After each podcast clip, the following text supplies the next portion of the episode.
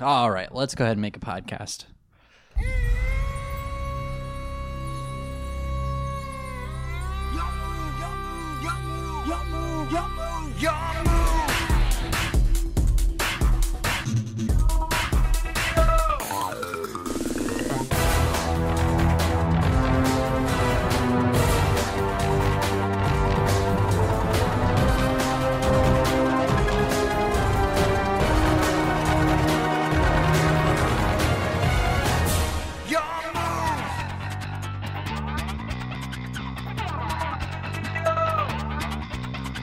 It's time to p- p- p- p- podcast. Hello, everyone. Welcome to You Active Internet Podcast, the weekly Yu-Gi-Oh recap podcast. I'm Tyler.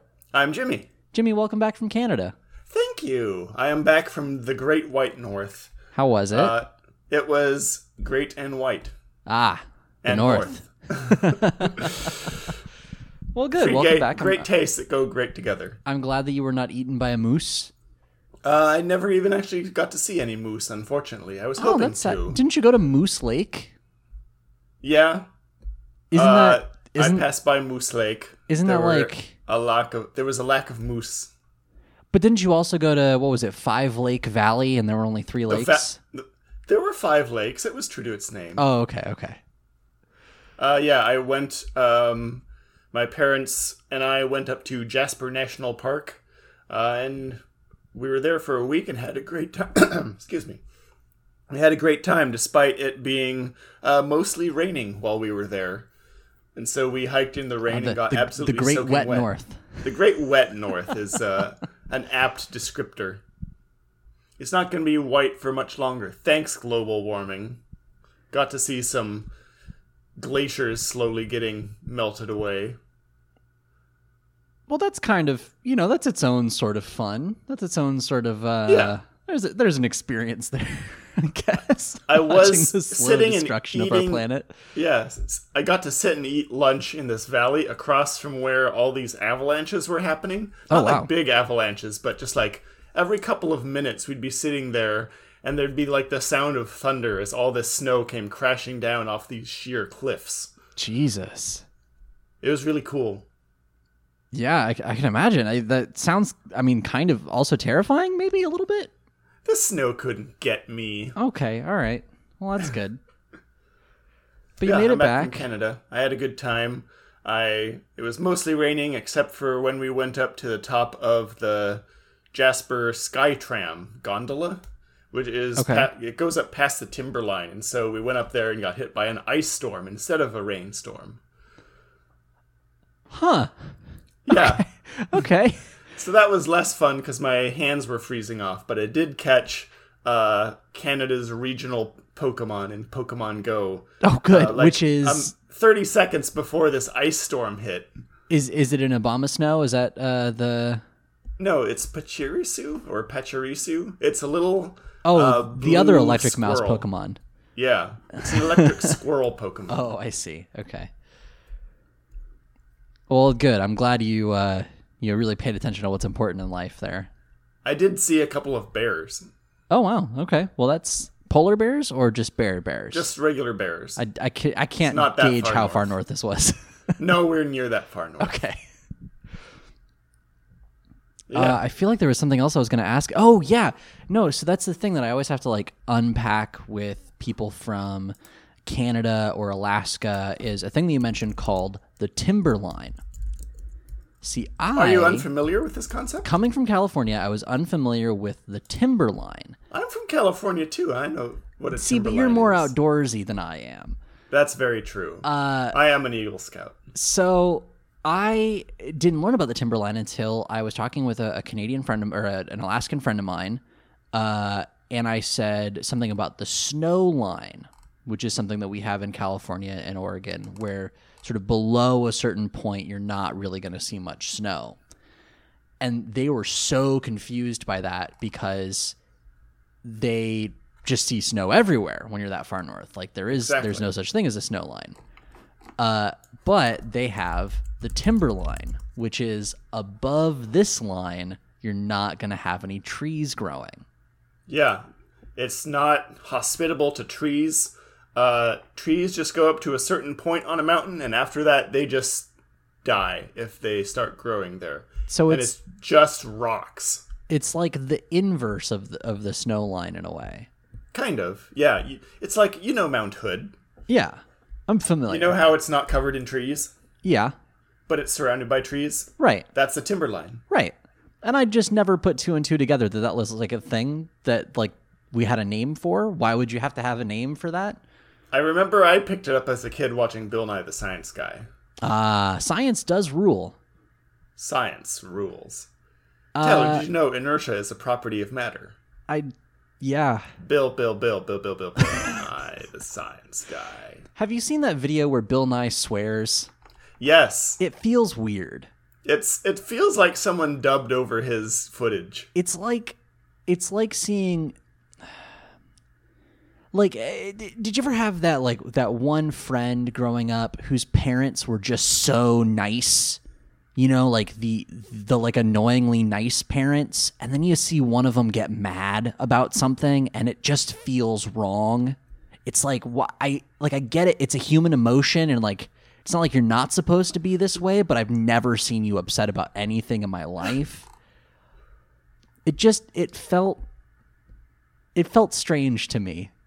It was strange, but that's neither here nor there. neither here nor there. Uh, Jimmy, as we do every week, we talk about uh, Yu Gi Oh! We talk about uh, things that we're doing in the world. I want to take a brief moment to remind people if they have not yet this month, please donate to the Yellowhammer Fund, to Trans Lifeline, to the Pancreatic Cancer Action Network. All links we'll have in the show notes uh, because we make the show for free. Sometimes it's not good, sometimes it is. Sometimes we reach mediocrity. Uh, and we, we give it to you for free. So please spend that money in places that will do some good. There's another place that's accepting uh, donations this week, and it's uh, SGDQ. Yes, thank you for reminding me. Summer Games Done Quick is happening right now, gamesdonequick.com. I've only been able to watch a little bit because I have a full time job now. um, but uh, yeah, so uh, if you're not familiar with us talking about it previously, it's a week long video game speedrunning marathon. I'm wearing one of their shirts right now, actually. Ah, I noticed that. Uh, I think it's most most of my shirts is, is their shirts. Lauren points out. Uh, but what they do is they they raise money for charity by playing essentially a bunch of video games, uh, some of which you may be familiar with, some of which may be completely foreign to you, uh, and they play them as quickly as possible. And sometimes this involves breaking them and finding glitches, uh, and it's it's very fun to watch. Have you were you able to watch any, Jimmy? Uh, I've been out of the country most of the week, so I have not had the chance to do uh, any viewing of the stream, unfortunately, except for little bits here and there. Okay, well that's I that's what I came, I, figured. came back from Canada and immediately went back to my job. So That that's kind of what I, haven't figured. That makes time. sense. A lot of it, uh, if not all of it, actually is going to be up on YouTube. So if you go to YouTube.com, I think it's just slash Games Done Quick. It should all be there. Uh, in the summer, they uh, raise money for uh, Doctors Without Borders, um, or Médecins Sans Frontières, however you say it in the French, which is apparently the official name for it uh, and uh, in the in the winter they do it again and they raise money for the Prevent Cancer Foundation. So two really really good uh, organizations there. Uh, I had a I had another note here that I see you highlighted a second ago. That is It's I- worth it feels- mentioning. It's worth mentioning, but it feels less important now that I've said all the like charity stuff. Uh, I went to to watch this episode that we're going to talk about on my lunch break, and I just realized like, how is there so much good shit on Netflix right now? yeah, Holy cow! Uh, I've been meaning to watch uh, Neon Genesis Evangelion for like years and years and years. It's finally on Netflix. I haven't sat down to watch it yet because I haven't had time. But they just added that. Um, And two of the just add- movies. yeah, they just well, I added. guess all of the movies. The third one isn't out yet.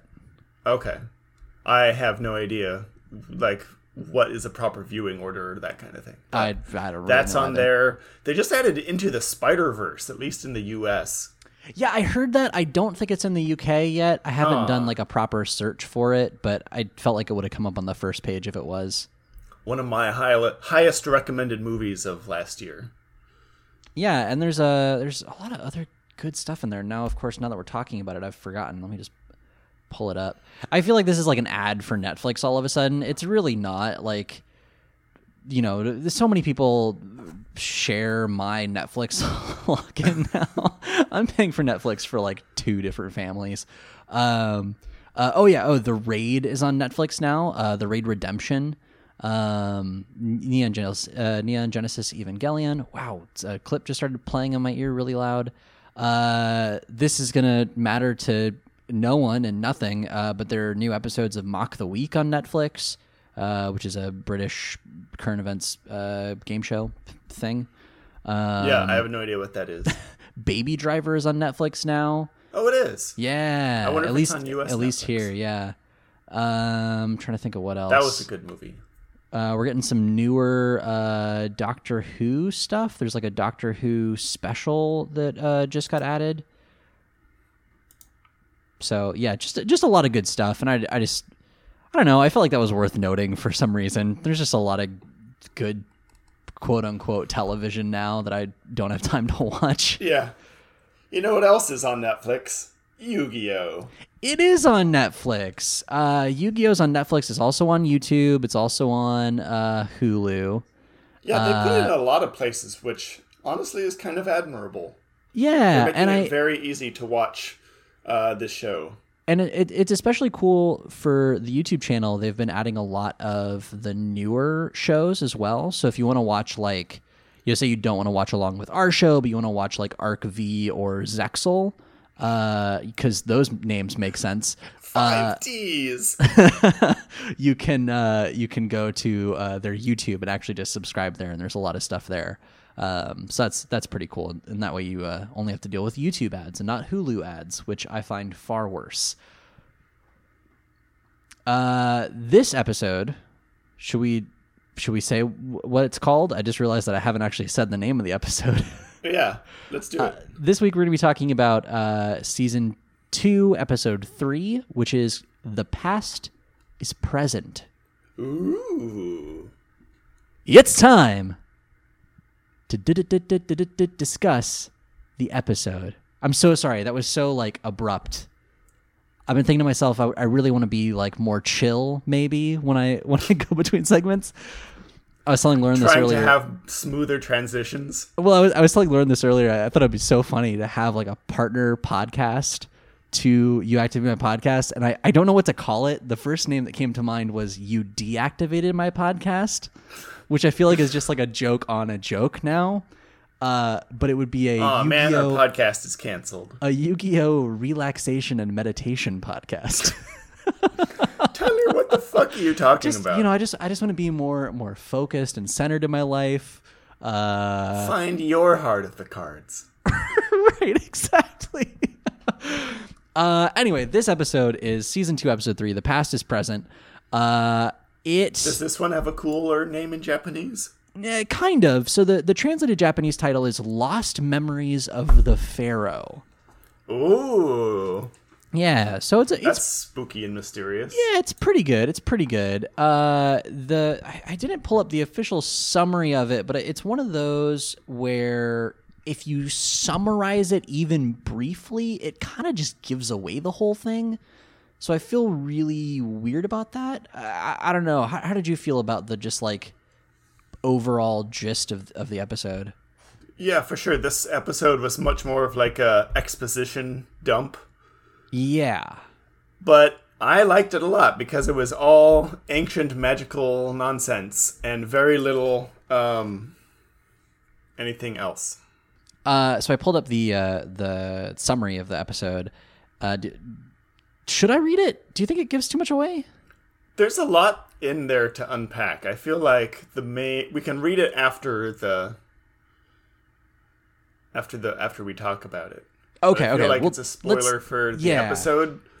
But yeah. also, the existence of this podcast is a spoiler for the episode. So, spoilers. Spoiler alert. Sorry. spoiler Sorry, alert should, for this should have started this podcast with a 20-year-old spoiler alert. TV Sorry. show. If you haven't seen Yu-Gi-Oh before, You, you, d- I don't Why know. are you I don't know how this? this is your first introduction to Yu-Gi-Oh, but uh, it's my first introduction to Yu-Gi-Oh. well, yeah, because I I forced it upon you. This is uh, I described this podcast to somebody as better friendship through torture. It kind of is. Uh, yeah, it holds it holds fairly accurate. Uh, but let's talk about the episode. So the episode opens with uh, a figure that have we seen her in the intro? I feel like we got a hint that this character existed. I But that might seen her be- before. Okay, that might be just my sort of residual knowledge. Uh, and she's introduced as Miss Ishtar. Uh, Ishtar is uh, an Egyptian woman who is wearing sort of traditional, quote, anime traditional Yeah. uh, clothing. Uh, she's got like uh, a Robes. gold sort of headdress on and a, and a gold necklace that looks suspiciously familiar. You know, like Egyptians do. Right. Uh, and uh, her plane is landing, this like private plane uh, that she's on, and it lands, and she is greeted at the airport by people who say that they are from the Domino Museum, uh, which I assume is the Domino City Museum, right? Like the city that, that Yu Gi Oh! takes place in, Domino City, right? Not just a museum for dominoes, Right, right, right. Yeah. which would be very boring. Wait, which dominoes, though? Are we talking? Are we talking? Oh, you're thinking about the pizza. I'm thinking the pizza. I mean, let's be honest. this Domino's. episode is brought to you by Domino's. I'm about to break that sponsorship here in a second because Domino's before like five years ago was like that pizza could be in a museum somewhere because it was crap. this is Uh, what the ancient people had to eat. it was like it was like uh, flat rock. Uh, yeah, she but so- lands in uh, what's possibly the fattest plane I've ever seen in anime. Did you get a look at this thing? I guess I didn't really notice that, but now that you say it, yeah, it was kind of a kind of a kind of a plumper. Yeah, this friggin' plane that she lands in looks like it should be like a double or even triple decker plane, but then it has just one tiny row of windows. So it's like the inside. Does the inside of this plane have vaulted ceilings or something? No, you know what I think it is? I think the inside of the plane just has vaults. Oh, quite possibly. It's just it's just all of her relics. Uh stored I guess above and below the seating. Cuz the windows are kind of in the center there if I remember correctly, Yeah. right? So it's just like Huh. Yeah, I don't know. Cuz do they show the inside of the plane? I'm trying I'm trying to they show a think so. shot uh, I think of her looking out of the plane if I remember correctly and it didn't seem Probably briefly. large. Uh, but yeah, you know, it's sort of a. I guess it came from Egypt. Uh, in the I was reading on the on the wiki in the Japanese version, it said Egypt Air on the side. Oh, interesting. It So it could be just that it's a- on it. Yeah, no, they just removed the whole the whole text, I guess, uh, for the the translation. But it could just be that like, oh, it's an international flight. International flights have big planes, right? here's here's a big one. Uh, but so that I, I didn't notice that so much because I was distracted by the first thing that the Domino Museum representatives say to Ishtar uh, as she gets off the plane. They say the words, "Miss Ishtar, welcome to America." This is the first, I think, uh, thing we've seen in the show that firmly cements that yes, this is taking place in America. Yeah, this is the first time we've established what country this is in, and I have questions. It's uh, it's Japanifornia, the same country as um, Phoenix Wright Ace Attorney. Oh, there. Where Okay, it's there you go. America, firmly Right. in air quotes. It's Uh, uh, but you you know it's Japan. what's that? What's the the city that Big Hero Six takes place in? Oh, uh, it's um, San Francisco. Yeah, where it's like it's like Seoul, Tokyo, and San Francisco all in one. Yeah. yeah, uh, yeah. It, it, it, y- okay. First question: If they're in America, why is it so? Why does Bandit Keith? why is Bandit Keith? right? Like, Yeah. why is his whole thing? I'm the American duelist, and that's what makes me different. Also, machines. That's not Bandit Keith's voice at all, but you get my point, right? Like he Yeah. he's the one that talks in the American accent. Not that's that's not it either. Uh, but he uh, his whole thing is like he wears the red, white, and blue bandana, and the, he's Yeah. the American. If they're in America, that doesn't seem so special anymore. He's Republican. Ah, there it is. Make duel monsters great again. Um, He's from Texas. No, then he'd be Texan Keith. no, the, he'd be the Lone Star duelist. that would be a much more interesting character. That'd be a much more interesting character. Second question is in the episode The Wrath of Rebecca, doesn't Rebecca make a huge deal about taking an international flight from America? oh yeah, I had completely forgotten about Rebecca. They're kind of Is it like an East Coast, West Coast thing? uh, Is that what she meant? But they say international, I'm pretty sure. They're kind of playing fast and loose with the uh, localization here. Right. I mean, I'm fine with it being in America. Put it in America if you want to put it in America. Put it wherever you want. As long as it's consistent. Right. I at this point I'm I'm sort of like I have to assume that uh, Domino City is like that island from Doctor Dolittle that just floats around of its own accord and is never in the same place twice. I've never seen Doctor Dolittle. Oh, I, I forget the I forget the name of it. Um,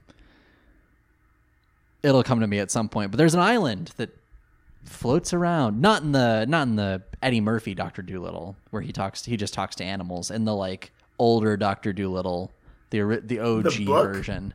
Well, the book and the like earliest movie version, Oh. uh, with the with the pushmi-pullyu.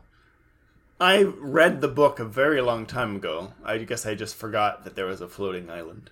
Anyway, uh, that's neither here nor there. Uh, what's here is America. What's there is Egypt. right.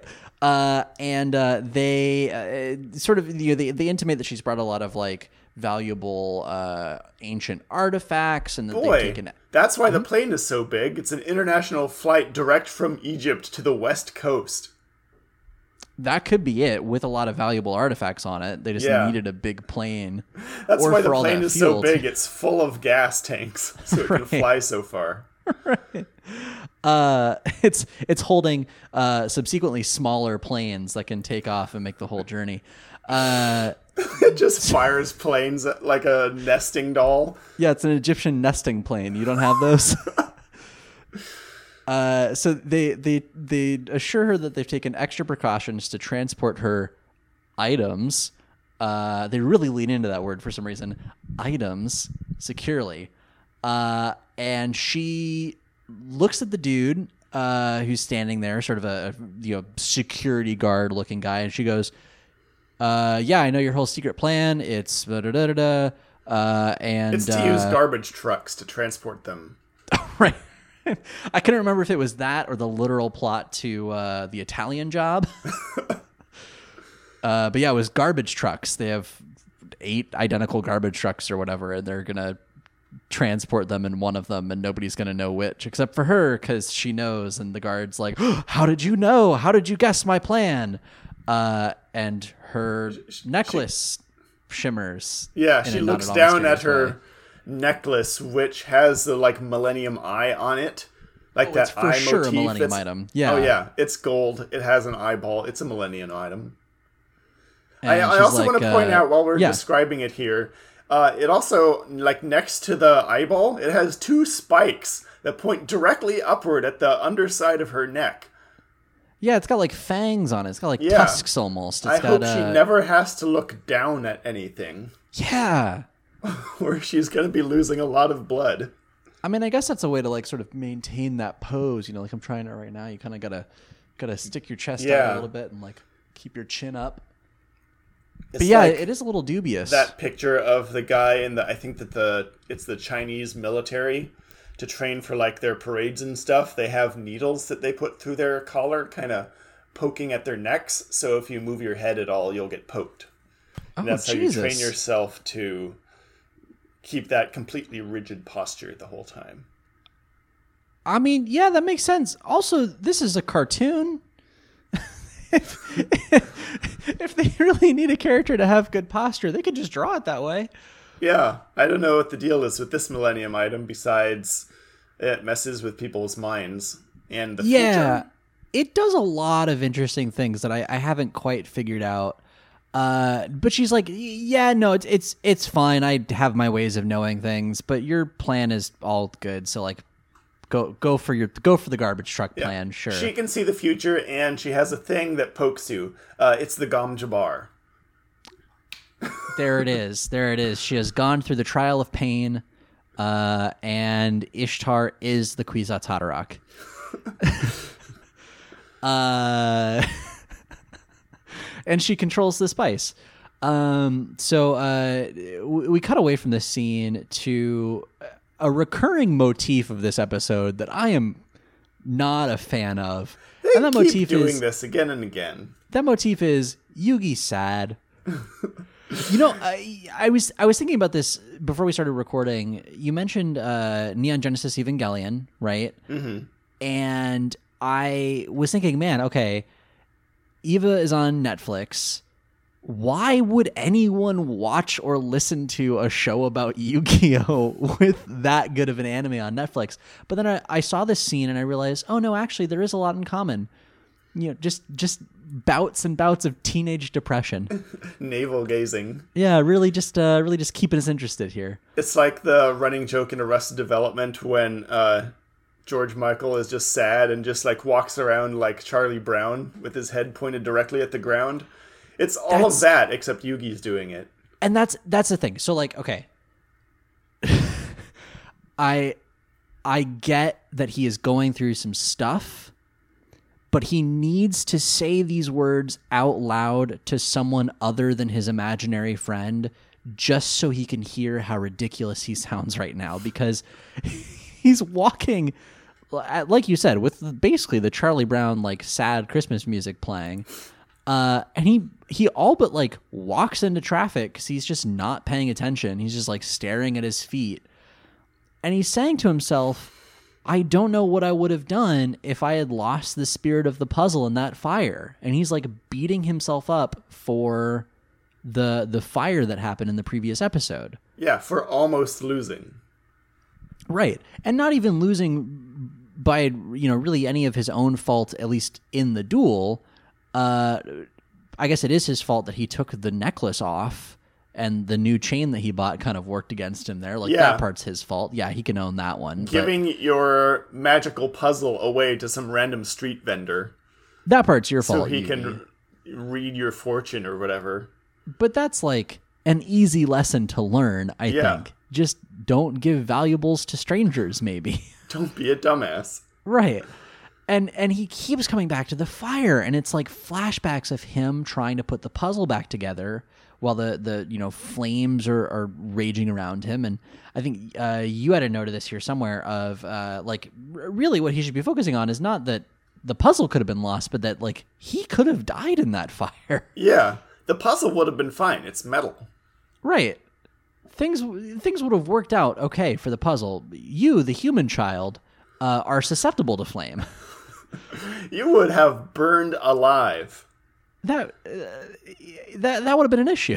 This ancient metal artifact has sur- survived for like 6,000 years or whatever. Uh, I think Yeah. it can handle uh, a, a little bit of heat. It's it's literally magic. It is literally magic. Uh, I, I wish so. Téa shows up in this scene as well, but Téa shows up just a little bit behind Yugi, so he gets across the street, and she shows up on the on the wrong side of the street. She waves to him. He doesn't see her. Uh, I I wish she'd shown up just a moment earlier so they could have had this conversation, but Téa does see uh the the TVs, this like wall of news TVs, I yeah, guess, like she's you know, like a, like cut a off by store. the the light changing, and she's cut off from Yugi by the traffic. So she convenient, conveniently ends up directly in front of those one of those giant wall of news TVs that are all showing the same channel and are loud enough to hear through the glass, apparently, because Jimmy, that's when- a convenient plot device for movies and TV. Yeah, I was gonna say we we see this a lot in movies and TV where there's like, oh, there's the TV store playing the news channel right at the right time. When has that ever happened in real life? I can't imagine a single time in my life where I've seen something like that. Every time I see a whole bunch of TVs showing the same thing, it's like the electronics section inside a uh, a store where you have Right. to go through like four different uh, like metal detectors to get to. They're not going to Yeah, just have them directly next to the street corner where they can get uh, stolen by any idiot with a hammer. Yes, exactly. Who is putting their televisions in a window display? no one. Uh, but here it is, nonetheless. Uh, and she sees uh, Ishtar from the earlier scene giving an announcement, uh, inviting uh, people to her museum exhibition at the Domino Museum uh, that chronicles the history of Egyptian games. Because that's a thing that people are interested in in this world. Yeah, she says game fans are especially invited because they have all these like ancient tablets that go into like ancient Egyptian games. Right. Hmm, I wonder where this is going. Can you possibly guess?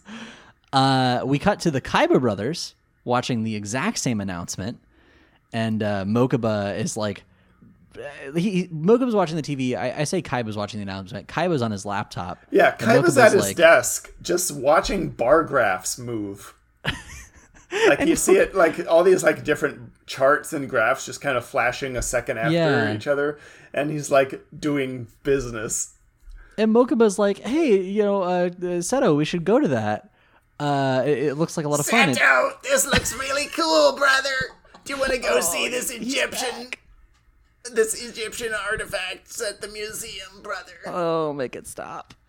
Uh, okay, no, I'll, I'll, I'll, I'll, I'll return the the imitation here. Uh, the the reply that Mokuba gets is Seto goes. I still can't believe this is a real line. Uh, Seto goes, "I'm running a company, Mokuba. I don't have time for mummies and pharaohs." Like that stopped like- him from doing all kinds of dumb bullshit in the last season. Kaiba has had so much time for mummies and pharaohs. His company is based on mummies and pharaohs. Yeah. All he does is like go to random islands in his helicopter and like test out his new systems and shit. It it doesn't. He can't spare five minutes from looking up from his laptop bar charts. Maybe that's maybe that's it. Maybe he needs mummies and pharaohs plus math, Yeah. which which would explain a later scene actually because he does. we'll get to it.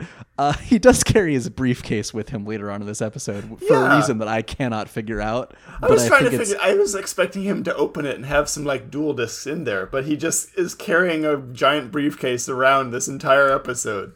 It's it's because Jimmy, I've I've realized it's because I'm running a company, Mokuba. And that's, He's a to, that's to businessman. demonstrate that he's a businessman. Yeah, exactly. Uh, so, um, He's changed his outfit too. I do want to point out he's wearing Yeah. this absolutely ridiculous 80s shoulder pads jacket that's like bright Yeah. purple and then it has these shoulder pads that have like spikes at the end. He, looks, looks like, like- a WoW character. I was gonna say he looks like he's in an all-girl band in the '80s. he has pauldrons. Yeah, he, absolute pauldrons. They they are spiky. Uh, it's a good look for Kaiba though. I think because the rest of him is so uninteresting. Like Generic has, brown-haired anime character. yeah, like Yugi has the hair. You know, even Tristan has his his signature trench coat. That's a good look. Uh, y- you know, he really needed something to kind of kind of let him pop. He's also wearing a necklace that has like a tiny Duel Monsters card on it. Yeah, It's no, that's like the design on back. yeah, no, that's that's canon. That's been in there for a while. Has he Uh, been wearing it this whole time? Mokuba has one too. I guess I just haven't. Uh, they Oh, is show this up. the one?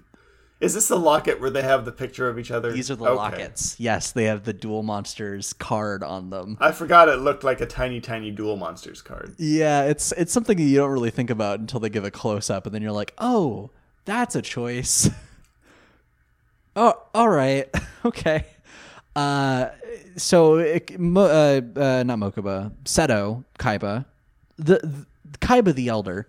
Uh, Yeah, uh, is- whenever is- we say Mokaiba and not Mokuba, just assume we're talking about Seto.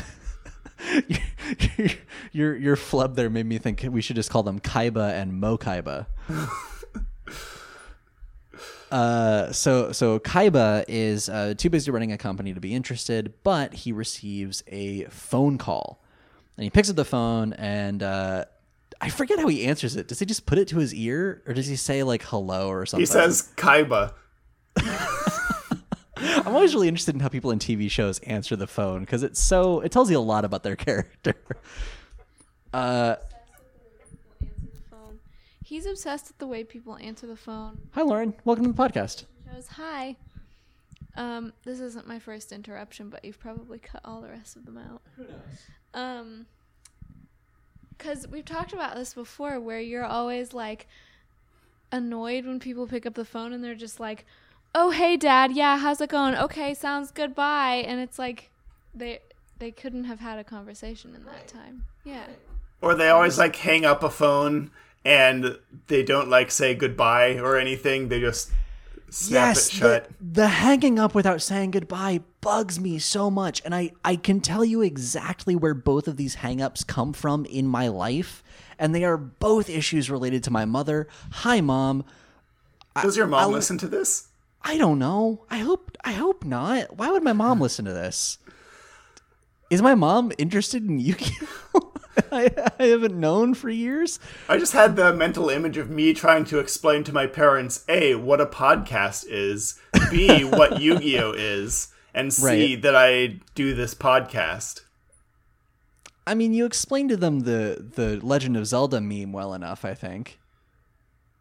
Did I? think yeah here's here's how you do it jimmy you you tell them that uh it's like it's like this american life but you can listen whenever you want and it's bad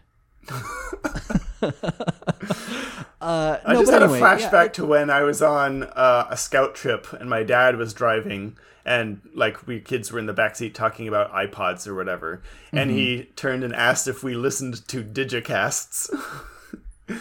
he got Digicast. digicasts. He got he got 90% there but didn't quite get the the grasp on it.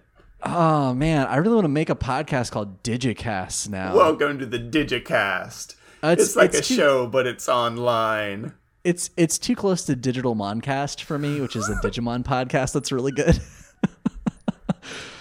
uh anyway yeah the telephone thing still bothers me just like because that does not match any conversation i have ever had on the phone. No. uh but it's but it's really funny that he answers it just kaiba. Like he's expecting a call from himself. Uh, so anyway, the voice on the other end of the phone is Ishtar, and Ishtar's like, "You should really be more interested in that museum ex- exhibition, uh, Seto Kaiba." No, no. and he's she like, says uh, you should be more interested in my press conference that's going on right "Oh, now. Oh, that's right." And then he's like, "What?" And then he looks at the TV, and And Ish- and right then, Ishtar, it's it must have been pre-recorded because Ishtar on TV is not on the phone. Is she talking to the phone via some sort of psychic connection? Uh, I, I, I, I genuinely don't know. Maybe she just put the phone away real quick as he turned to look. Anyway, uh, it's Ishtar on TV looking directly at the camera and saying, "I'd like to expend, extend a personal invitation to Seto Kaiba." Yep, and sh I think it just cuts off there, right? She's just like, "All right, Kaiba, come to this thing. Uh, you'll be very interested in what I have to offer, or what what I have to show, or something." Which Uh, I love because it's just her showing off at this point. She could have just called him and invited him personally, but she called him and say, "Hey, you should be watching my press conference instead of typing on your computer." So he looks at the TV and then she invites him through the TV. And okay, this is the thing that's been missing from people who have Millennium items, right? People who have Millennium items have either kept their powers secret until it's too late, you know, like Pegasus, uh, kept their powers secret just forever, like uh, Bakura. It'll pr- it'll come out eventually, uh, or uh, kept their powers secret because they themselves are hiding, like whoever it was that mind controlled Bandit Keith, right? Like we Yeah. never even see that person. And now here's a person who's just like, "Yo, what up? I got magical powers." What's up? I me. can see the future. I can read your mind. I know what exactly what you're doing here. Uh, why don't you do exactly what I know you're going to do? and that is that is the way to have magical powers in this world. Is just to be like, "Hey, you important person, I have magical powers. You're going to do what I say now." Truly, Right, the Kwisatz Haderach. because it works is the thing too because the very next shot we get is kaiba arriving at the exhibition briefcase in hand for some reason Yeah.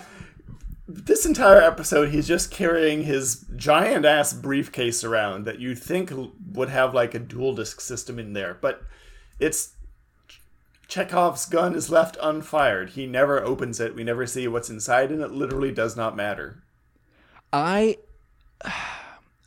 I- feel like i have a theory of what's in it just based on what we've seen him like use that model briefcase for in the past we've seen it used once for he had uh, a bunch of cards uh, when he first tried bribing grandpa way back in episode one Oh yeah. Uh, and then we saw it again when he showed off the uh, the the Beyblade style portable holographic arena. He pulled the little discs out of that, right? Mm-hmm. Uh, and then have we seen it since then? I can't remember. I genuinely can't remember. I I would make a bet on this, and I don't know if there's ever a true way to find out. I think this one's empty. He's just carrying it around to show off that he's a I- businessman. I think it's a decoy. I think he maybe has a deck of cards in his pocket because he's Kaiba. Mm-hmm. But I think this one's empty because he's thinking maybe I can put something in it. You think he's going? He think you think he thinks he's going to get something cool to put in there. That's my that's my guess, or maybe he hopes that he is, and he kind of does. Uh, but he arrives at the exhibition and he's greeted by Ishtar and her bodyguards, like five dudes. Uh, and uh, he's he looks around. He's like, "Am I the only guest here? Am I the only person who showed up?" And then Ishtar goes, "Oh, well, I did say it's a private exhibition." She did not. Uh, and I guess private means that it's definitely a trap because they lock the doors behind him. Yeah, all the the she's surrounded by all these bodyguards, and two of them like go swoop right in behind Kaiba and say, "We lock the doors. No one's getting in or out." I love the guard voices in this show. Can I just say that real quick?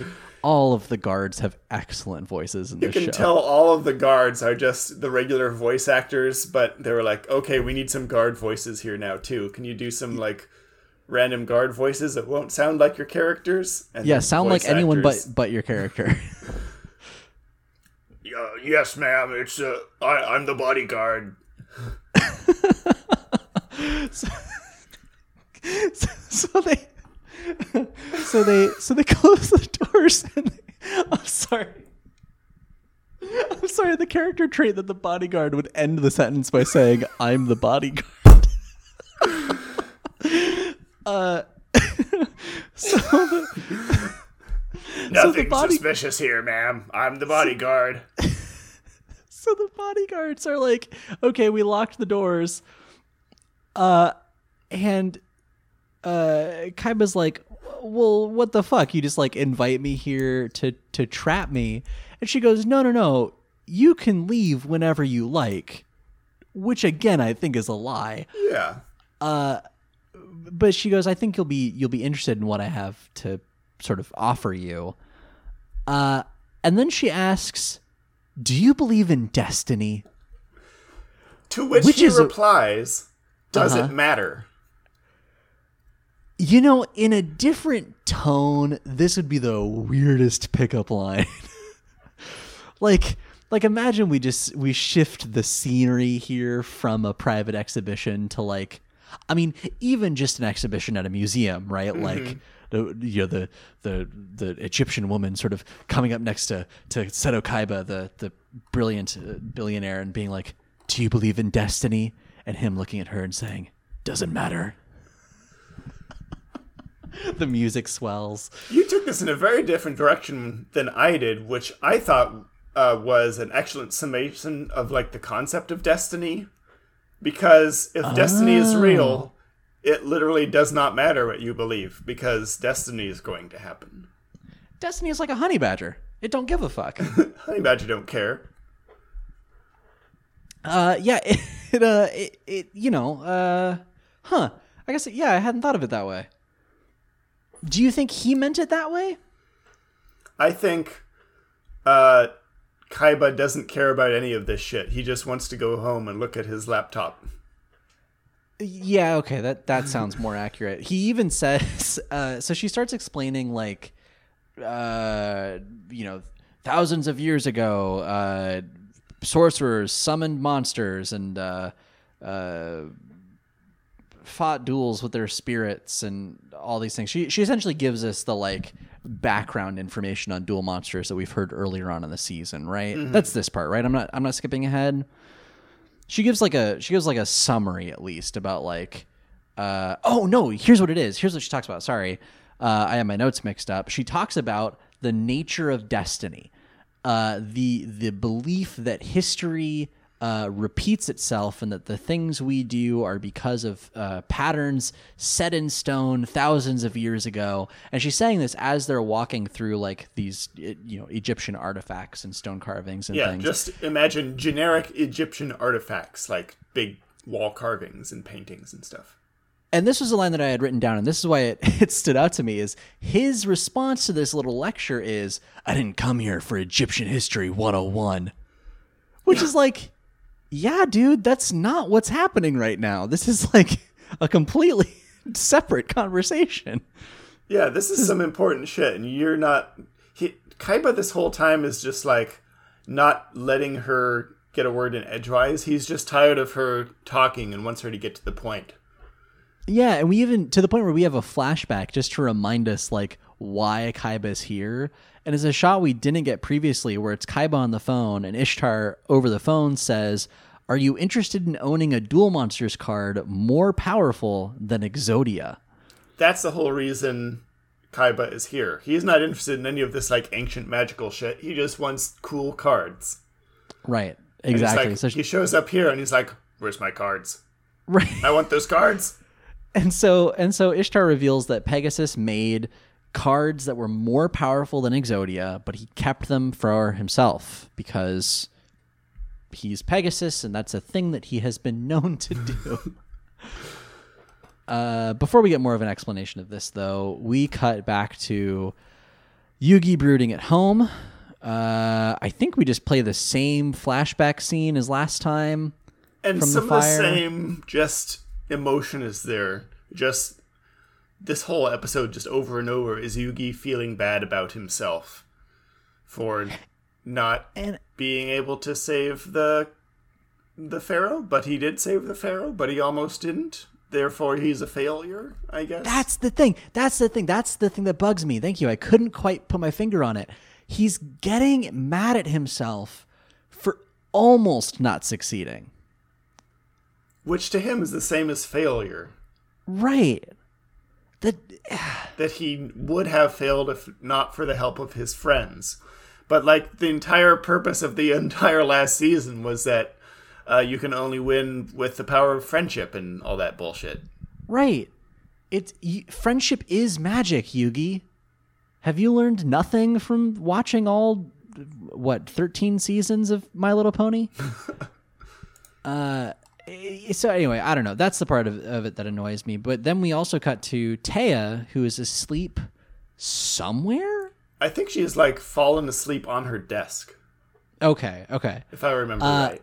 and she's having this dream where we see this like where would you where would you say this is what does this look like in like other movies It looks like the scene in Indiana Jones where he goes to the temple that has the.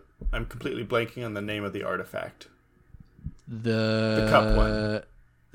the cup uh you know the holy grail The Holy yeah, Grail. that's the one. Yes, he's going The this one. generic uh, Egyptian canyon that has some like pharaoh monster creatures carved into the side of the canyon, and then like ahead of him is a temple, and he just like starts walking up the stairs into it.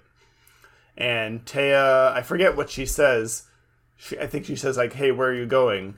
And uh, Yugi turns and says, "I'm going to face my destiny." And he walks into the temple, and the like ancient doors close behind him.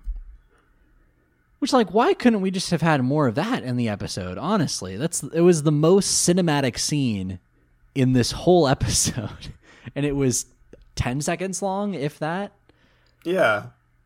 And then she awakes with a start, and it was all just a dream. Do you think that Téa has psychic powers? I think this hints that she has some sort of uh, mental s- strength that is more powerful than usual. She's got the shining, little little bit of the shining she in her. has the shining, but she has um, kind of the se- the same powers of precognition, Okay. which is why she's the smartest character in the whole show. yeah, that was kind of where I was going with that. Uh, yeah, you know, it's a, it's a little bit of a shame to me that the female characters in this episode are there solely for the purpose of exposition. Because it, again, it's just like we see so many hints of like, oh, you're actually the most capable person here, but you have to explain to these dipshits what's going on, so your time's sort of used up. yeah, sorry, you don't get any like character development. It was all put into exposition. Right. Uh, speaking of exposition, Ishtar, uh, back to the museum. Time for a shit ton of exposition. Yeah. You, if if the thing you were wanting in the show was more of an explanation of the ancient nature of duel monsters, you were about to get it. Uh, I mean, that's what I was looking forward to. see, I believe that about you. is the thing, actually. I know this to be true. I love this ancient magical backstory. Let's Uh, Well, get okay, into so it you here. you talk about this this scene for me because this is the part where I was just like, uh huh, and and and next, please. So t- tell me what happens here. Uh, I don't. Th- I don't think we're here at the flashback yet. But uh, Ishtar and Kaiba go and see. They are walking through the museum. They hang out by this stone, giant stone tablet, and Ishtar is like giving the same backstory that we've already seen as the viewers. But this is all news to Kaiba. That monsters in ancient Egypt were being summoned by these sorcerers, but be, they couldn't be controlled. And so the monsters brought the world to the brink of destruction. And so the pharaoh and his uh, followers sealed them away in stone tablets so they couldn't rampage around. But some of the the sorcerers betrayed him and started waging a war against him because now that the uh, demons and stuff were imprisoned in these tablets, they could then be controlled because their power is weakened. And so they were able to be commanded to attack each other and the pharaoh and various people. Right. Duel monsters Yeah, it- origins. Yeah, it's I, I'm trying to find like a good like allegory for this, like a good equivalent somehow, but it's just not. It's not coming to me. It's it's like, uh, oh, uh, nuclear warfare is too dangerous. Here, let's uh, put it in a in a missile in a submarine. Okay, cool. That solved that problem. We're not gonna we're not gonna just blow each other up right away with these nukes. But uh, all right, uh, here's here's uh, control. Uh, don't wage war against me, please. Yeah. Oh no, oh, a war happened. Oh no, we weaponized monsters. Oh no, Whoops. someone has used the monsters against me. Who could have foreseen this? Who could have possibly seen this coming? Who would Uh, have thought that summoning demons would ever turn out badly? Right.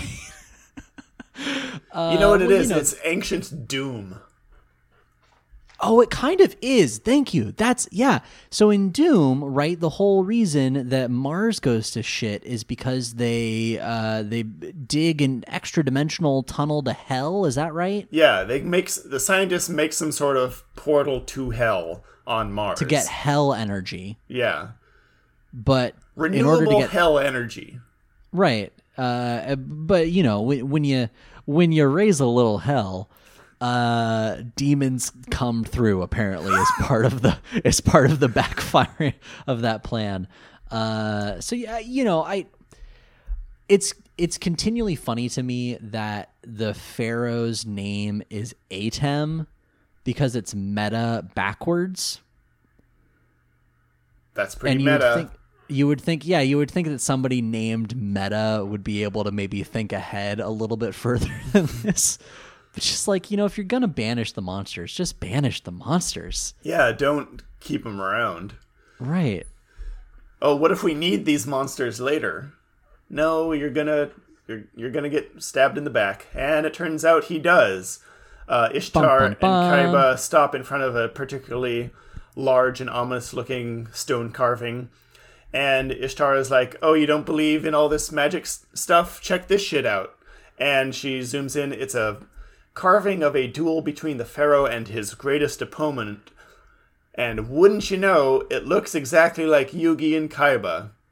And Gasp. gasp! And dun dun dun, uh, Yugi is the pharaoh, as you can obviously see from his ridiculous bullshit haircut. Uh, I guess the other one is Kaiba for unre- it, it's kind of a stretch to say that it's a drawing of Kaiba because Uh-huh. it looks so generic. Uh, but the literally the only reason you can tell it's him is because above him is the blue eyes white dragon, and above Yugi is the uh, dark magician. I love how even Kaiba is unconvinced that it's a carving of him, and Ishtar has to be like, "Look above the sorcerer. Who could that be?" And then Kaiba goes, "Blue eyes, white dragon." Yeah. Therefore, uh, because this guy has the same haircut as a kid in the modern age, and this guy has a monster that looks like your favorite card, you're the same people. I mean, that does speak to the uniqueness of that haircut. Yeah. Five thousand years, only one person has had it. It is an extremely. How the hell did the ancient pharaoh get the hair gel required to keep his hair like that? Magic. Magic. It's magic hair. It's He is hair. infused with the power of the protagonist. anyway, Kaiba is not convinced, and so Ishtar is like, okay, dumbass, let me sh- use my magic powers on you. And once again, Kaiba is hit with the power of a Millennium item. Uh, there's all this light, and he starts yelling as he is blinded by the energy emanating from the Millennium item, and he's like, light. ah! And now Doesn't we she see. say? Doesn't she say, "Open your mind," just like uh, Yugi did way back in episode one? I think when she he- did. I think she does. I guess it just Kaiba- didn't take the first time. Kaiba's had his mind opened in a couple of different ways. Another day, another ancient artifact using magic on his brain. You- Maybe this is how this is how he's gotten so smart. Is his mind just keeps getting opened by magical means? But he's just so goddamn stubborn that it doesn't work on him. right, right. So anyway, so yeah, so she uses the Millennium Necklace. I guess is what we're calling it. Sure. The Uh, Millennium Necklace shows him uh, he is transported sort of back in time to witness this event that happened this duel Mm-hmm. between the Pharaoh and his opponent. And he is just kind of floating through the air as a spirit watching this going on. It's sort of uh, it's sort of like a Christmas Carol. Yes, it's, it's exactly like a Christmas Carol, except in this one, instead of Ghosts of Christmas Past, it's Millennium The item ghost of of Duelmas Past. Duel in the past. Uh, and we see an a, a giant uh, Egyptian chamber. I guess is the only word to describe it. I'm trying to think of words that are better for it, but it's a giant, uh, ostensibly in some sort of temple. Right. Yeah. It's it's super unclear where this is. It's kind of just like it- it- you can almost see it on the, in the script. Large stone room interior. Yeah. Lit by torches, and at the head of the room is the pharaoh just kind of hanging out on his throne, a- and lining. It's sort of like a um, like bleachers. There's a bunch of like stone carved walls that are like chairs, and It's an lining the ancient- floor. It's an ancient basketball court. It's, is what it it is. is an ancient basketball court, and lining the the benches are on each side are our good friends, the spooky cultists. Who I I. I can't decide if they're my favorite or my least favorite recurring bit because they're all chanting in unison again, and it's really weird. They're chanting in unison, which would be like cool and ominous if their chant wasn't incredibly dumb. It do you did you ever watch like the not the new Sabrina show, but like the the uh was it Melissa Joan Hart was the original Sabrina? Nope. Lauren's giving me the nod. We're good. Uh and the you know the spells in that are like all rhymes. They're all like nursery rhymes. It's it's like that, but if you tried to pass it off as like I'm doing real magic here. You know the very beginning of Harry Potter when they're on the train and Ron tries using a spell that his brothers taught him, but it's just Yes. Sunshine Daisy's buttermellow mellow turn this stupid fat rat yellow. And Yeah, of yeah, course so it doesn't work Sabrina, because it's dumb. Sabrina is all of that. It's Those are a- all the spells a dumb Sabrina. rhyme, but it's much in much the same vein. The cultists are chanting, "Magic powers, heed my cry, release the monster trapped inside." Magic powers, heed my cry, release the monster trapped inside. Yeah, it's like six dudes chanting in this weird monotone, like it's it's monotone, but also like warbling a little bit. It has like a weird phaser effect on it that I can't quite pin down. It just it makes me really uncomfortable to listen to. Anyway, laid out in front of these chanting cultists are these giant stone tablets that look like. Uh, do you remember when Pokemon the movie came out and you would go to Burger King and get those gold embossed Pokemon motifs? Oh yeah, yeah, yeah, yeah. It's basically those on a grand scale and with uh, Yu-Gi-Oh cards instead of uh, Pokemon. right, and actual stone and not fake plastic. Yeah. Um, so there's a bunch of those stone tablets that are the the demons trapped inside their tablets, uh, and commanding these tablets and the cultists is uh, the evil sorcerer who looks just like Kaiba.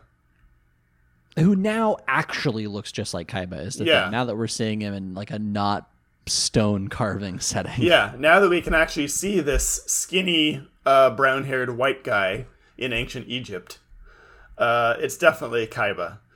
And so we get to see um, an actual duel take place. And so Yeah, as a we get like a we get like a round. yeah, and uh, uh, opposite all these guys is the uh, the Pharaoh's, I guess, champion, his Yeah. champion duelist or whatever, His strongest warrior. his, his state-appointed duelist. if you cannot afford a duelist, one will be, will be afforded for you. Uh, Which I Yeah, thought he- would be like Joey or someone, but it's I just kind of a too. generic guy. and and well, so and he introduces himself even as the thing. He's like, uh, "And I, the Pharaoh's faithful servant, shall defeat you, evil sorcerer." Yeah. And so he has his own chanting cultists. And so um as they're commanding their duel monsters, these tablets just kind of go whoop and point straight up. And then like ghostly versions of the monsters come out of the tablets. Do you think this is the logical conclusion of the Pitch Perfect series? Like, are we just going to get to a point where the songs definitely all sound the same, but they like summon magical shit and fight each other? I've never seen Pitch Perfect, but now I want to see it. okay. I mean, Pitch Perfect, I haven't. I've seen like parts of the first one, and I haven't seen the second and third one. But like, they're supposed to be pretty good. But it's all pop songs, right? And they just get the scenarios get gradually more ridiculous. So if they keep making them, who's to say that Pitch Perfect? I don't know, fifteen isn't just going to be this scene. But with music. Yeah, maybe slightly better produced. Is I think the logical conclusion to the scenario you're describing is it, isn't it Macross series that uh, the entire thing is that other like alien cultures don't have music but only humans can have like the special powers that, that they're able to combine into one special person like the power of music and like stirring emotions? And like they have uh pop singers or idols that can that have the power to sing and therefore win wars by stirring the hearts and emotions of people. I mean, that could be Macross. I'm drawing a blank. I think you just described anime. I think It is is an was. anime. I think I think you remember reading this. All of anime. Uh, it could be Jem and the Holograms. It could be, uh, it could be Gatchaman. Um, it could be, uh, Josie and the Pussycats meet Scooby Doo. Um, I'm I'm genuinely not sure. Are you looking it up? I am looking it up. This is Okay, I'm gonna I'm gonna describe the rest of the scene while Oh, you look it up. So so the the duel starts, and uh, the the thing that happens is the Pharaoh's champion summons uh, a, a dragon, um, winged guardian, I think, and uh, it shoots a fireball. And uh, the the sorcerer summons a similar dragon that also shoots a fireball, but the Pharaoh's champion's dragon's fireball is stronger, and it hits all of the cultists on the sorcerer's side of the arena, and they all disintegrate and are banished to the Shadow Realm. Uh, to which Kaiba, and I'm pretty sure this is real world Kaiba, not ancient Kaiba, says, "Oh no." which is which is a perfect reaction, really, to when uh, your f- friends question mark get banished to eternal damnation. Um, we we cut away from this though, and, and Jimmy, I guess I can cover this really quick while you're still looking that up. Uh, unless you found it. Nope. Okay. I'm deep in a wiki about VAR syndrome, which is uh, uh, a, a disease that uh, can be subdued by telepathic ways. Telepathic waves that I guess I was gonna say telepathic ways. I love that app. it knows where you're driving before you do. It finds Ah, you. that's what I need. It, it, uh, much like Dune, it lets you find uh, ways that are straighter than straight to get to your destination instantly, See that's which what I is mean. just what I- driving through a wall. my my least favorite feature of Waze is it tells you like there is an accident 12 miles ahead and then you get there and there's no there's no accident like nothing happened what i need is for Waze to tell me you're going to cause an accident 12 miles ahead That's iRobot. right You are experiencing an automobile accident. Uh, so we cut away from the duel uh, to uh, little Yugi and big Yugi They're still kind of talking about like little Yugi's feelings about what happened, right? And big Yugi, I, I think, does the like cool big brother thing here and reminds him, hey, you know what? Uh, you may not believe in it, but like I believe in a thing called destiny. I think that whatever happened was meant to happen. We got out okay. It's going to be fine. It's nothing that like you explicitly did in the fire scenario. He doesn't bring up the thing that I wish he would bring up, which is don't give your super important, like world changing magical artifact to strangers. Uh, but he says, like, you know, hey, in another time, you could have been Pharaoh. A wink to the camera. Uh, and and he uh, he pulls out. I see you. Writ- you've written this down. Uh, everyone's favorite line from I'm blanking on the name of the show Gurren now. Lagann. Gurren Lagann. Thank you. That uh, that our roommate Garrett was so into, and he said these words to me almost daily. uh, he he says to little Yugi, "Don't believe in yourself. Believe in me that believes in you." Which makes some kind of sense, I guess. But uh, oh, Lauren, yeah, did you? Yeah, Lauren's Lauren's heard it from Garrett as well. um, but yeah, it's it's you know it's a nice little scene. Like Big Yugi is is kind of, I think, coming out of his pharaoh shell a little bit and being like, oh, I have to be a person and have interpersonal relationships with these humans. Uh, that exist in, in the here and now and are 12 Oh, I'm an Uh, ancient spirit, but I guess I, if I'm going to continue my plans, I guess I have to interact with this 12 year old child and be his yeah friend. it's it's sort of like um have you seen stranger things uh season two yet Most of it. uh so you know like steve harrington kind of becomes Oh, like yeah. the the The babysitter. father figure the babysitter it's kind of like big yugi is ancient steve harrington he's like he's he's cool uh i mean this one steve doesn't have magical powers that i'm aware of but yugi has magical powers but he also just has to take care of a group of 12 year olds Yeah. that's just where he's found himself now uh we cut away from that scene pretty quickly though and jimmy i'm, I'm gonna need your help here so have, you, Okay. have you found this thing that you're trying to find No, I'm pretty sure it's Macross, though. Okay, if anybody listening to the show remembers exactly what show it was where what was it? humans had music and that was how they humans have humans are the only ones who have idols who can sing and like stir emotions in people and that's how they're able to like control vast swaths of um humanity i guess Okay. and, if it's not it pisses aliens I- off because they don't have that kind of ability to Gotcha. like Im- relate on an emotional level to people Uh okay, I see. So it's okay. I was gonna I was gonna make another obscure reference, but it's just gonna further bring us off topic. Uh, read the Three Body Problem by Cixin Liu. Um, so uh, i'm talking out my ass here let me get back to the podcast Okay. uh, so uh, we cut back to Ishtar showing Kaiba another vision of the past. We go from the, the ghost of Dulmus past to the gl- the ghost of Dulmus slightly less past. the ghost Uh, of Dulmus five minutes later Right. So it's a it's a another duel, I guess, another duel or another round in the duel maybe between the sorcerer and the pharaoh's champion. Uh and uh oh, yeah, she reveals first that the the ancient uh, stone carving that's got Yugi and Kaiba on it, the winner of the ancient duel was presumably written on the tablet, but that part of the tablet has been gouged out. It was like broken off. So who won? Who knows? You decide.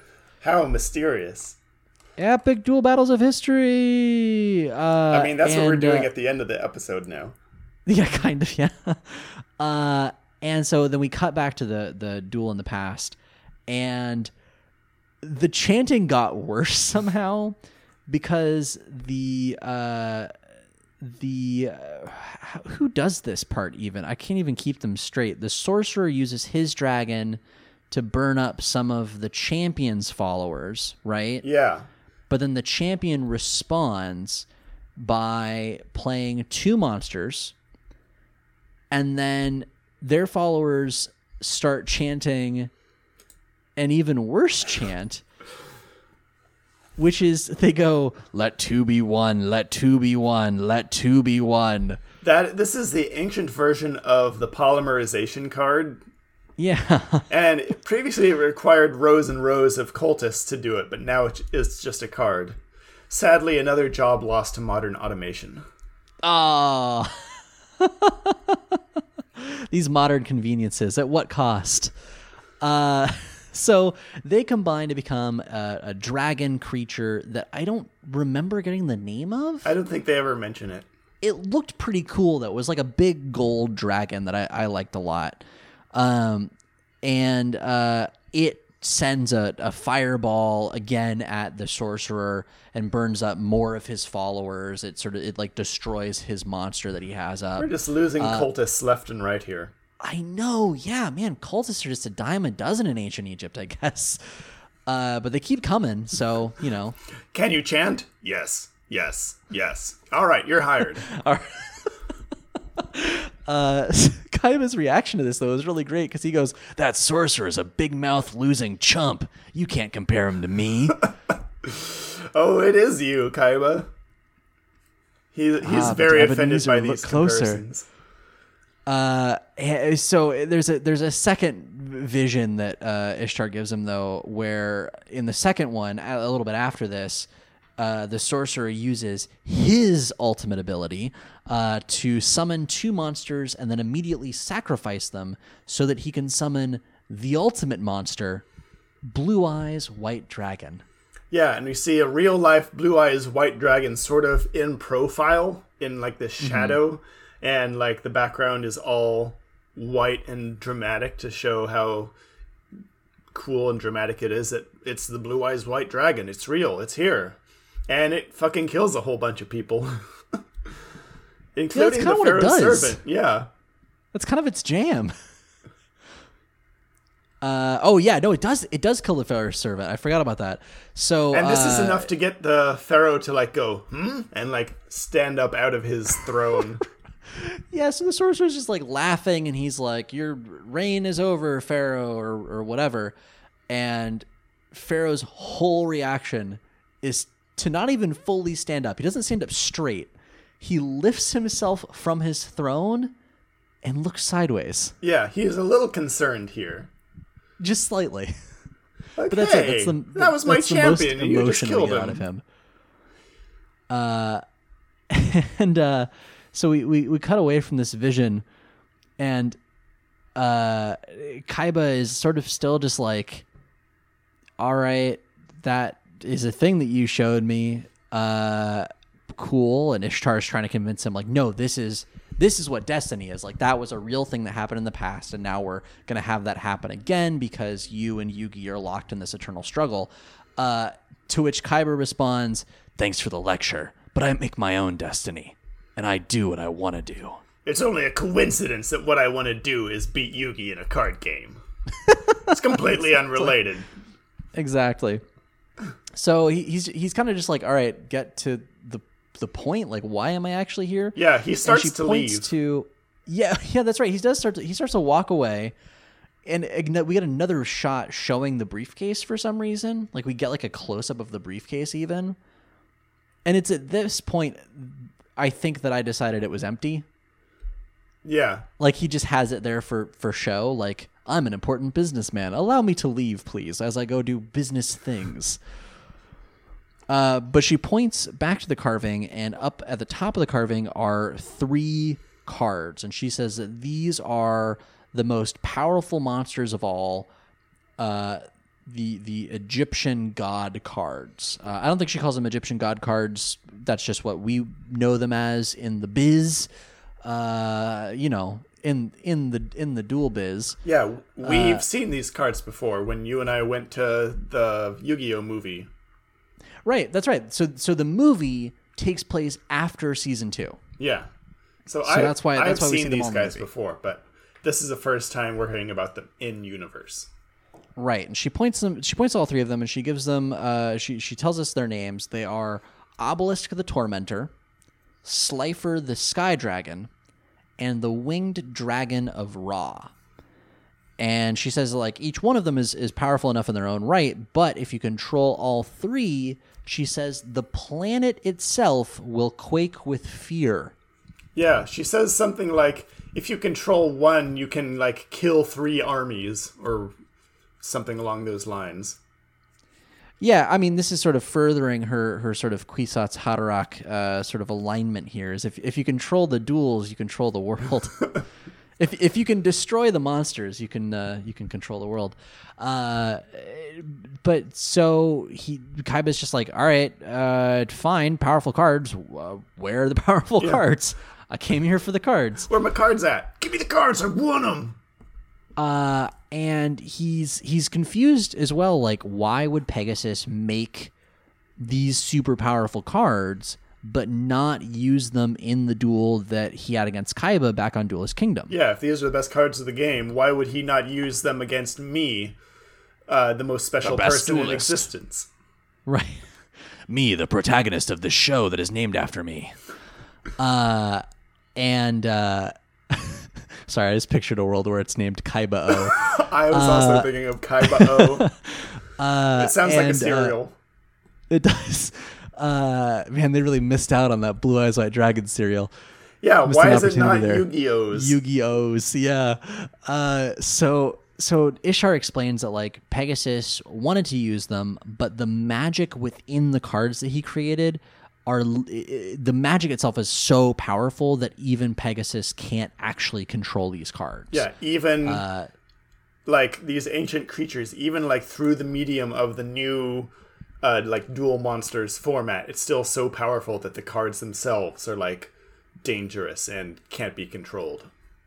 Exactly. Exactly. So uh, she's, you know, sort of reiterating that, like, all right, these are definitely more powerful than Exodia. These are so powerful that it's dangerous to even own the cards. And he goes, okay, well, what happened to them? And she goes, oh, Pegasus gave them to me. Yeah, and I buried them.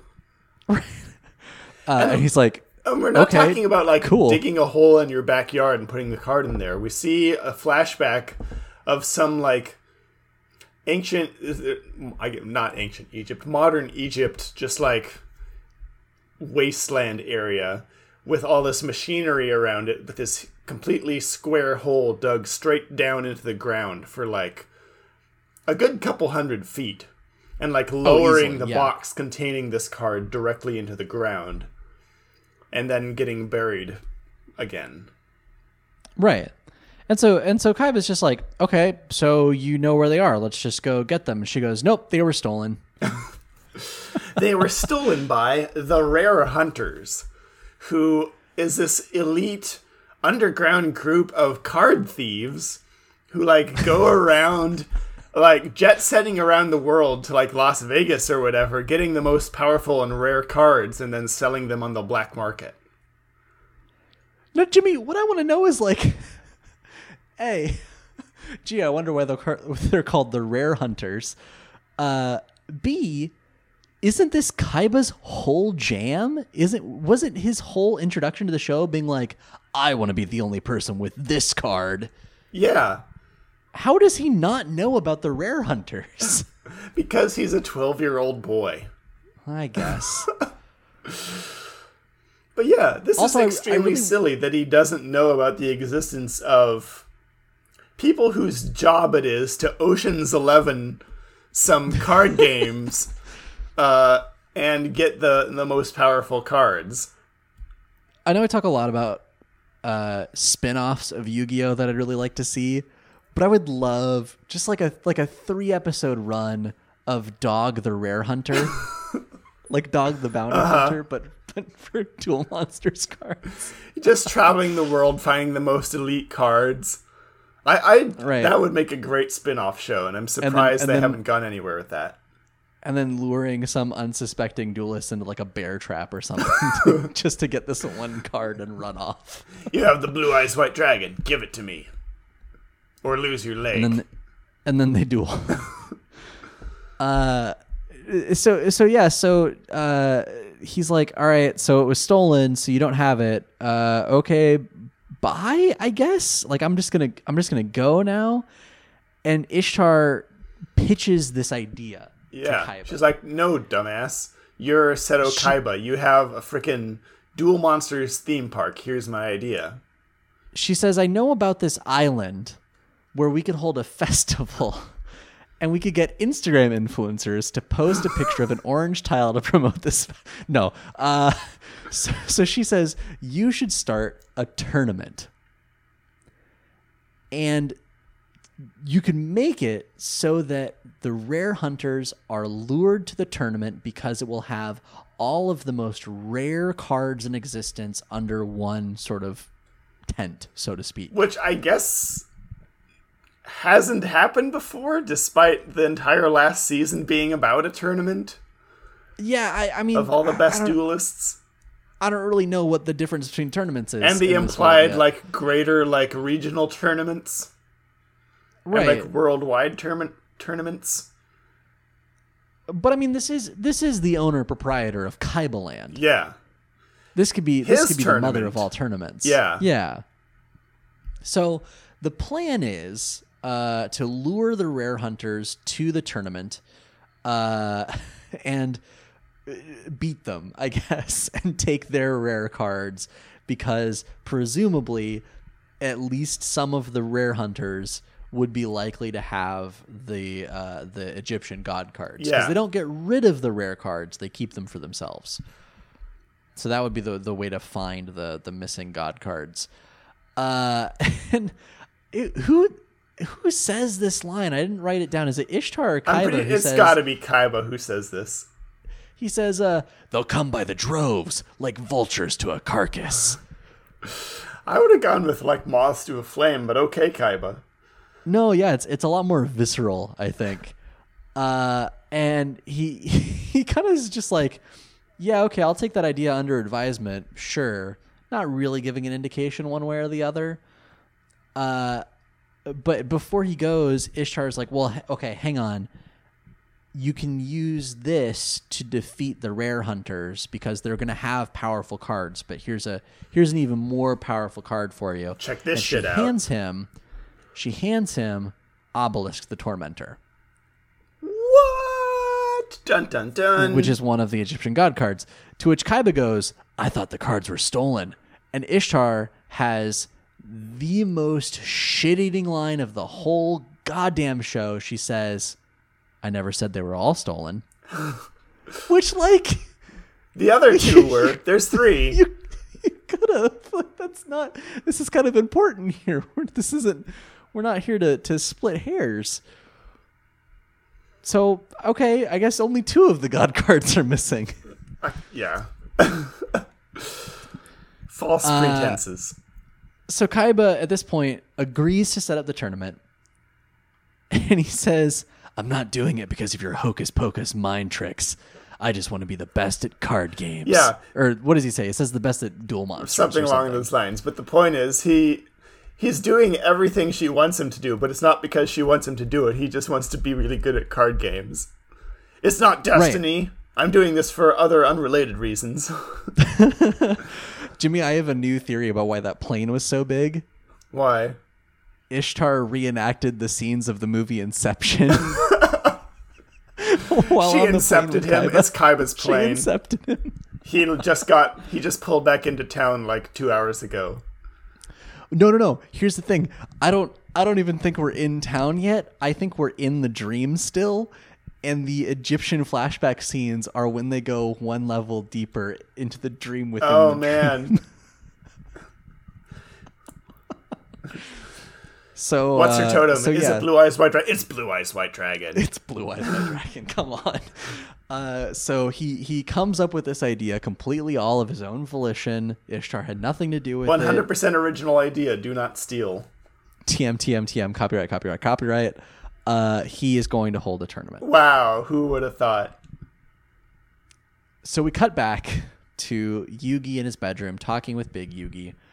And he figures out, sort of through conversation, that the mysterious villain from the last episode has to be somebody with a Millennium item. Because Big Yugi sort of sensed the the shadow energy, magical powers sort of within that person. Uh, and little Yugi is sort of worried about this. He's he's worried that he is going to fail again, that he might not be like strong enough or magical enough or good enough at card games.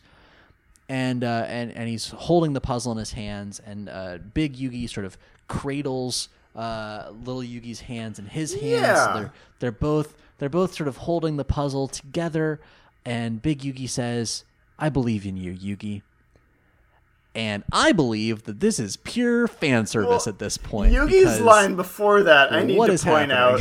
Yugi has tears running down his cheeks, and he says, "How do I know that I won't lose you, It, Tyler? This is gay as hell.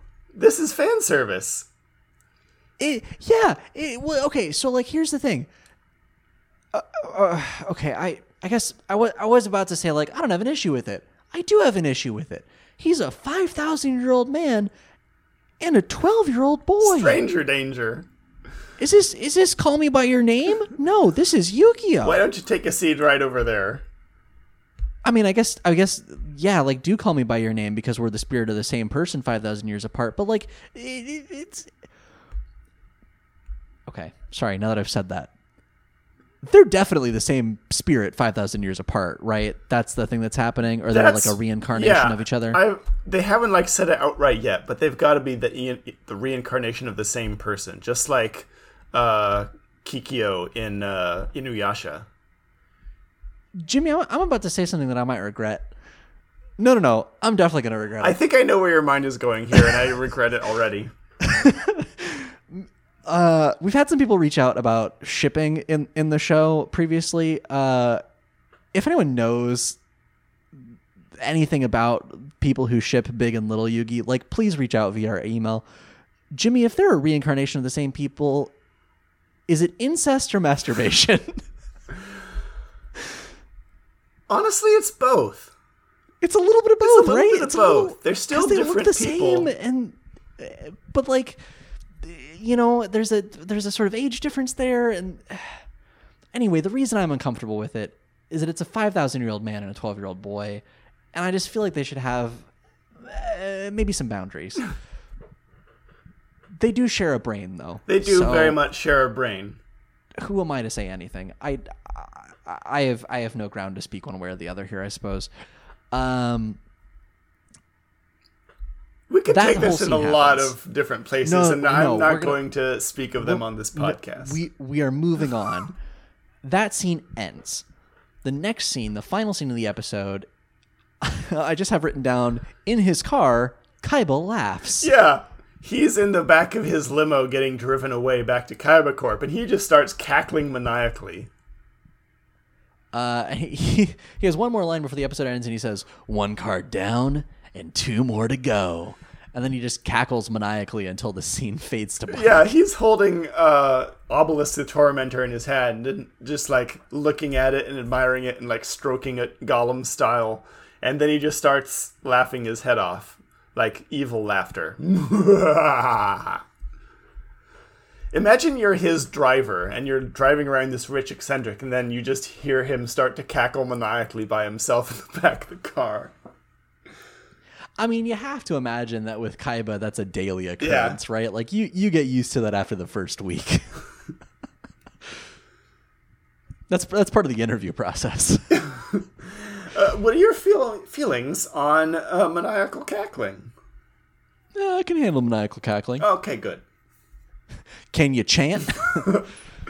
There may be some light cult activity, nothing strenuous.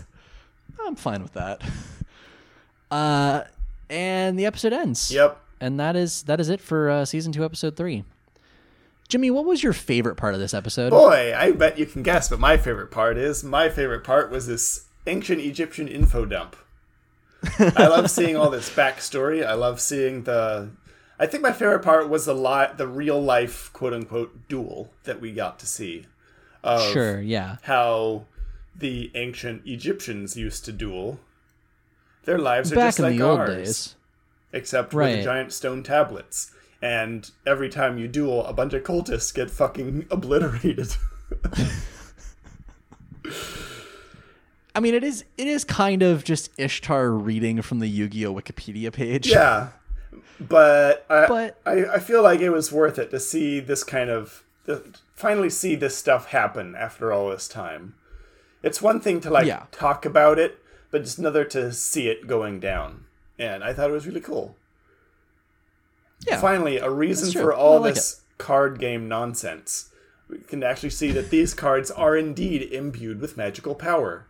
It's been severely weakened by the passage of time, but there are cards in existence that, if you handle them, uh, you'll. I don't know what happens if you try and use Obelisk the Tormentor. I guess you fucking die. Yeah, I don't know exactly if Pegasus couldn't It said he Pegasus couldn't control was the scared cards. of the magic in the cards. How is Kaiba gonna control the cards? Sheer stubbornness, I guess. Yeah, I mean it's it is Kaiba. That's true. He does. He has no respect for magic. Right, right. I just love that finally a season into the show. This is the the 52nd episode of the show, Jimmy. And we're finally getting to the point where there are stakes. Yeah. Finally, we can actually see some like actual consequences be- besides winning a tournament in a card game. right. Now we get, Oh. get to see why the entire world revolves around this card game. It's because there's actual magic involved. Here is that magic. You can see it. It is it is kind of a kind of a difficulty spike though if you think about it because we go from hey, we should win a tournament to oh, the fate of the world is at stake. Oh yeah, if anyone gets a hold of all of these cards, they will control three gods and the planet itself will quake with fear. Well, glad you won that tournament as practice. time for some actual shit going down. Yeah, it's uh it's growing the beard. This season is. to use yes, uh, that is that next is generation terms. What was your favorite part of this episode? Uh, you know, I think I think mine is similar to yours. My favorite part of this episode is just the character of Ishtar. I I feel like she was maybe a little underutilized being the the go-to Wikipedia narrator, but I do really like how she sort of took over at the beginning and end of the episode. Like Yeah. she comes in and she's like like i said earlier like yo what up i got magical powers do what i say uh and and doesn't necessarily at, at no point is she like, I am using my magical powers to control you. It is I am using my magical powers to show you that I'm right. Yeah. Does that make sense? It's a much better Like- use of that power than just like mind control. this. Yeah, it's such a it's such a more badass use of magic in this setting, where it's like showing yes, I have this like I am a I am a force to be reckoned with because I can even control this. There are powerful people in the world who can't control this stuff. Yeah. So like me being here and sane and in one piece is like a cool thing that you should recognize. Oh, and also let me show you the past, Yeah. right? Or like Let me blow Let your me- mind open and show you uh, things that happened thousands of years ago. or like I know that you're watching a television commercial that I recorded yesterday. Let me call you in the middle of it and tell you to pay attention. Yeah. Right? Like that sort of thing is just very cool uses of these powers. That is some big deck like- energy right there. and I feel like nobody else has figured it out, right? Like No. nobody, none of the other Millennium Item users.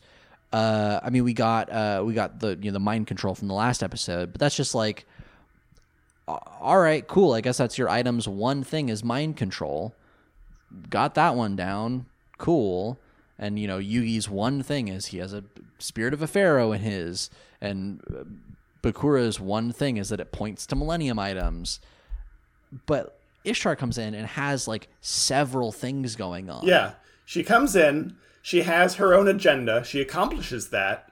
She uh, makes her powers evident and obvious and doesn't actually have to use them exi- besides as a favor to Kaiba, just to show him that she is right about everything. Like that kind Yeah. of confidence is just insane, and no other character has that besides maybe Pegasus. But Yeah. he even Pegasus doesn't like come right out and use the Millennium Eye on people. Yeah, and, and I, I feel like he when he does use the Millennium Eye, he doesn't let on to the fact that he uses the Millennium Eye. Like Yeah. he he he doesn't let on to the fact that he is like special in any way other than just like, oh, I created this card game is why I'm the best at it. Yeah. You know? Ishtar Like, he- walks in like, "What's up? Yes, I have been personally given control over three gods by the creator of this card game. What's up? Right. Right, yeah. And so Here's what's going to happen. other, You're going like- to do what I say." Right, exactly. So many of the other characters could be like, I have magical powers. Here's me proving that I have magical powers. D- do this now. Yeah. like, or I will use my magical powers on you. It's the the implied threat. Right, right. So I that was my favorite part. Uh, how about your least favorite part? Everything with Yugi this episode was just kind of dumb. Just his moping didn't it didn't Yeah. really go anywhere, and it was just the same thing over and over. Like, okay, you're sad. Uh, you were sad last episode and the episode before that too. Uh, how about you move on? And it- yeah, so that's so that's the thing. It doesn't like it could be a narrative about like struggling with depression, Yeah. like dealing with PTSD, like like very like real world sort of scenarios. This doesn't do that at but it's all. also yeah it's also it, it it misses that mark if that's what it's going for because it's just like "Ah, i was almost bad at a thing how, how will i be okay and then the answer is just be okay i guess yeah. Don't worry. Heart of the cards and friendship. We- We're doing this together, and Yugi's like, yeah, okay. Yeah yeah exactly and that's that's it's the yeah okay part that kind of ruins it right like we don't learn that saying well just feel better isn't a proper response to depression and ptsd Yeah. we don't learn that like you know okay here are like the symptoms of somebody going through some like serious shit we we we just get the oh the spirit that talks to me said it's going to be fine so yeah it'll be okay I'm I'm gonna be okay now. Okay. I, I know there's bad stuff that's gonna happen, but we'll do it together, just like we have uh, literally every other episode. yeah and this uh, yeah There, there, it just doesn't go anywhere. I think No. they only included it to show Yugi in this episode. Uh yeah, I, and like I said, I the fan service. Honestly, I know that's kind of a silly thing, like to to say as somebody who makes a podcast about Yu-Gi-Oh. But uh, yeah, I think honestly, just like somebody made that freeze frame of uh, of big and little Yugi holding hands, and they were like, somebody's gonna like this. Yeah, and all the going into more of the the fan service stuff. I do want to point out that uh, you can see the pharaoh and Kaiba, uh, ancient Kaiba. Neither of them, ne- neither of these skinny, vaguely ripped kids is wearing like a t-shirt. You can see their their Oh, bare yeah, chests huh. and abs and stuff, and it's like, yeah, okay, it's ancient Egypt. Well, you know, they've got the power of God and anime on their side. Three gods, I guess. That's true. I guess. Kaiba has just the one god now. Right. Where is your God now? Right here. He's in my deck. I've been carrying him with me. Uh, yeah, I, you know, I, I gotta say, Jimmy, I, I- I think that that was also my least favorite part. I really want, and maybe it's just because I, I've been like, I saw I'm only like one. When you saw only it. one set of footprints in the beach, it was then that I was shuffled into your deck.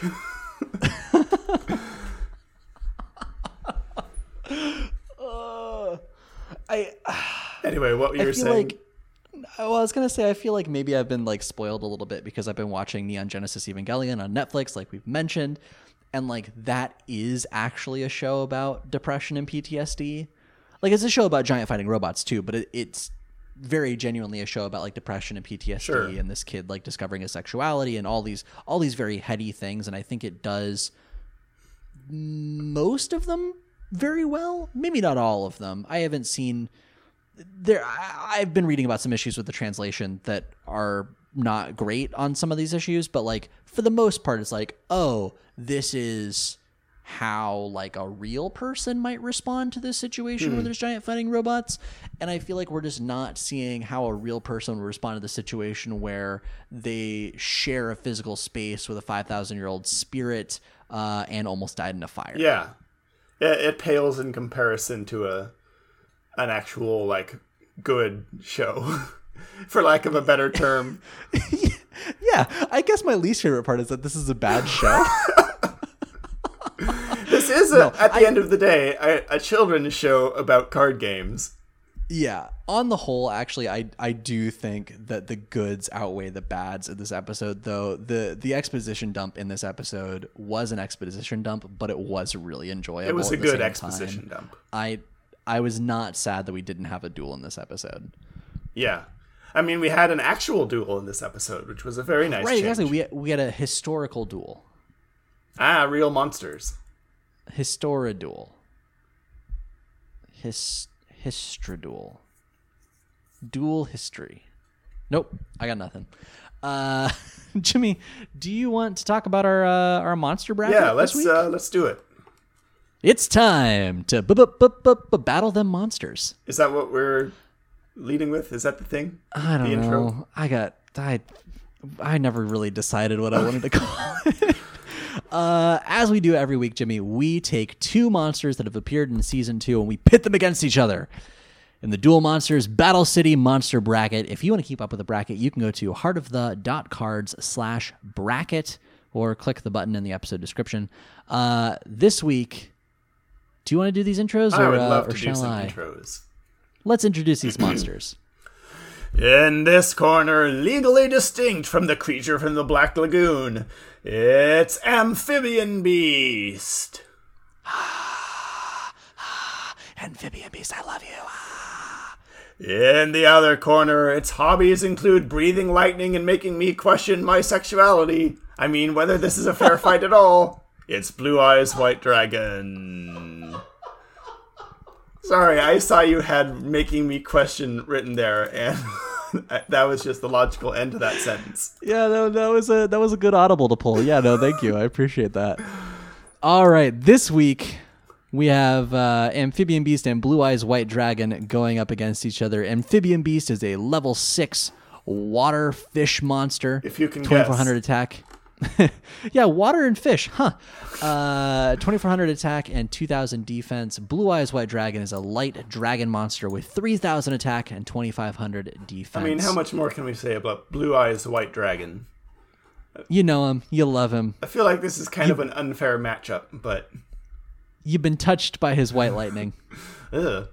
and you're dead now. Like And the you're dead now. cultists, just instantly obliterated into ash. Jimmy, I okay. I do feel bad putting any monster up against Blue Eyes White Dragon, but I want to give Amphibious, uh, Amphibious Beast, and Amphibian, Amphibian Beast. beast. I want to give it sort of a fair trial, if you will. Yeah. Can we talk about the art on these cards real quick? Amphibian beast, like you said, is kind of like the creature from the Black Lagoon, uh, except Yeah. a lot more spikes and fins. yeah, he's like creature from the Black Lagoon mixed with a gremlin. Yeah, that's kind of what the what what he looks like here. Um, He's got spikes coming out of weird places. Um, sort of, you know, green, sort of rubbery skin, uh, webbed arm or webbed uh, hands, rather webbed like arm spikes. Uh, and then uh, what's the? Is it a frilled lizard? What's the lizard that has Yeah, the, frilled-necked the things lizard. coming out of this? Yeah, it's got those. yeah, he's got But, like, some only on the side, like, not all the way around. Not quite ears, but big fin spike things. Uh, and he has three red eyes. Is that a third eye in the middle? I'm pretty sure that's a third eyeball. It's uh, just vertical Okay. instead of sideways. Oh, okay. Yeah, yeah. So three eyes, and then super spiky teeth, and then what I'm gonna say is a Salvador Dali mustache. yes, sure. I think it's supposed to be like fins or like gills, but You know, you kind of gotta lean in and squint Yeah. to see it, but he looks kind of like there. uh, Fin Fang Foom. I am not familiar with this. What is Oh, this? you haven't heard of Fin Fang Foom? He looks kind of. He's from the Marvel universe. He's basically an ancient uh, dragon guy. Oh, okay. Yeah, no, I'm looking at I'm looking at pictures now. Yeah, yeah, yeah. Okay. He fights Doctor Yeah, Strange is- a lot, if I remember right. Okay. No, okay. So I, I've heard the name before. I just I couldn't picture it. Uh, yeah, kind of kind of Fin Fang Fumi, uh, Fin Fin Fang Foom esque, um, uh, you know, Foom adjacent, if you Yeah. will. Uh, and, and the the card art is sort of like it seems to be swimming rapidly towards the camera. I suppose there's like orange speed lines behind. it. Yeah. Uh, it reminds me, uh, I kind of have a soft spot for this card because it looks like this Halloween decoration that I got as a kid that's like a welcome mat that you put out on Halloween. And it's Uh-huh. um, a manhole cover getting pushed open, and then the creature from the Black Lagoon is like coming out and reaching out at you. That's what. Oh, that's that's cool. what this guy All looks right. like. Yeah, yeah, yeah. Uh, the card text I also want to point out is, is cool for this card. It says, "On land or in the sea, the speed of this monster is unmatchable." Wow. Which is it's it never ceases to amaze me how much they mention speed in some of the card descriptions because speed has absolutely nothing to do with how this game is played. Yeah. It's still turn based. They Doesn't matter up- how fast you are. You got to wait your turn. they hype up these monsters, and then like it's not reflected in the stats. Right. I but you know, do do whatever you want. uh I found that Let's- mat, and I'll send it to you. oh, thank you. Uh do you want to describe Blue Eyes White Dragon? What can we say about Blue Eyes White Dragon we haven't uh, seen before? Um, I I'm gonna say that it looks much cooler in the show than it does in the card art. The that's what I was going to mention too. The card art is not stellar. There's an alternate art image there if, if you click down below. which is much. that looks more similar to the show. I the the first one though I think is the original card art, which is sort of like a It looks like a baby like a- version of Blue Eyes White Dragon. yeah yeah like the chibi version. Yeah, it has know, big like when, uh, glistening blue eyes, and it's like, ah! like when when Funko Pop made the the Funko Yu-Gi-Oh figures is what it looks like. It does look like a, uh, a Funko Pop. Oh, um, while I was on my way to Canada, I happened to we got uh, some Mexican food for dinner, and like right across the street, apparently was the Funko World headquarters. Oh wow. Okay, I had no idea where you were going with that. I was like, and you saw a blue eyes white dragon at this Mexican place. Uh, wow. Huh. Okay. Did you like stop in? Uh, it was closed because it was like at Oh. like 9 p.m. But that would do it. apparently, it's like a giant, uh, like their world headquarters is like a giant, almost like a Disney store inside, but with Funko Pops. Hmm. It's in Washington if you are in that area. You know, there's a Washington here that I'm near, and I keep seeing directions to Washington, and I'm like, oh, that's not what I. Ex-, and it's a different Washington. Uh, but huh, okay, cool. Uh, yeah, go check out the Funko Pop headquarters, I guess. Um, but so yeah, so Blue Eyes White Dragon. Uh, I mean, the art checks all the boxes. Eyes, they're blue. Dragon, it's white. Yeah, it's just not terribly compelling art. Like if I saw this card uh, and I had no idea what Blue Eyes White Dragon was, I would not assume that this was one of the most powerful characters in the game. Yeah, yeah. This this does not scream. I mean, it's a dragon, but besides that, it doesn't scream like, "Oh, this is a main character." Yeah. you know. The if I saw the second art, that it would be much more. It would give me pause. Uh, but the like the regular art for Blue Eyes White Dragon, it looks like a baby. It looks like it's not going to put up much of a threat, honestly. Yeah, yeah. It uh, you know, it it's cute. It, it is It's cute. Uh, Blue Eyes Cute Dragon. the card text for Blue Eyes, uh, I almost said Blue Eyes Cute Dragon, Blue Eyes White Dragon says, This legendary dragon is a powerful engine of destruction. Virtually invincible, very few have faced this awesome creature and lived to tell the tale. Except our protagonists, who face it basically every week and are fine. Right. Suspiciously, no mention of speed here. Hmm. Oh, I'm looking at uh, the card database page for this card. There's a lot of alternate art for Blue Eyes White Dragon, all of which is cooler than the the primary art. Yeah. Oh, yeah. Uh, I'm also looking at if you go to the Yu-Gi-Oh.com website uh, and look at the page for Blue Eyes White Dragon, you can scroll down to the selfie Oh, yeah, section, here's all the which we, we mentioned last week.